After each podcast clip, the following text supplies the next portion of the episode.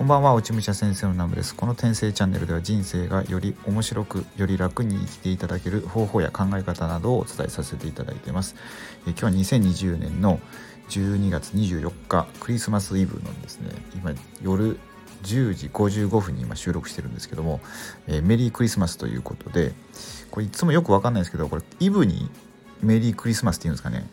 クリスマスにメリークリスマスっていうのが、まあ、ちょっとよくそこはよく分かんないんですけどまあなんかみんな24日からあのメリークリスマスって言ってるので一応僕も言っておこうかなとも思います。はいということですねうんとなんか今日はえっ、ー、とまあ朝とか、えー、仲間と喋ったりとか昼から仕事してで夜夕方からはまあ子供と嫁さんとうちの実家行ってケーキ食べたりなんかチキン食べたりしててで帰ってきたとこなんですけどでですね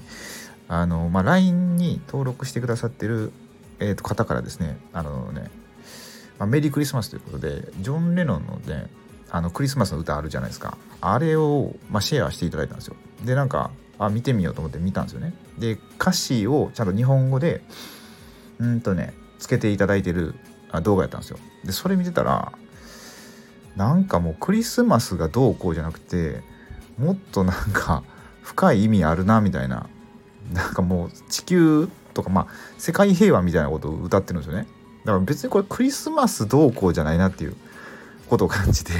や是非これ皆さんにもね聞いていただきたいなとか思って。でこのラジオの下のところにねリンクをシェアできるのかちょっとよく分かんないんですけど、まあ、YouTube に、まあ、飛んでいただけたら飛んでいただいて見ていただきたいなと思って。あのまあ普通に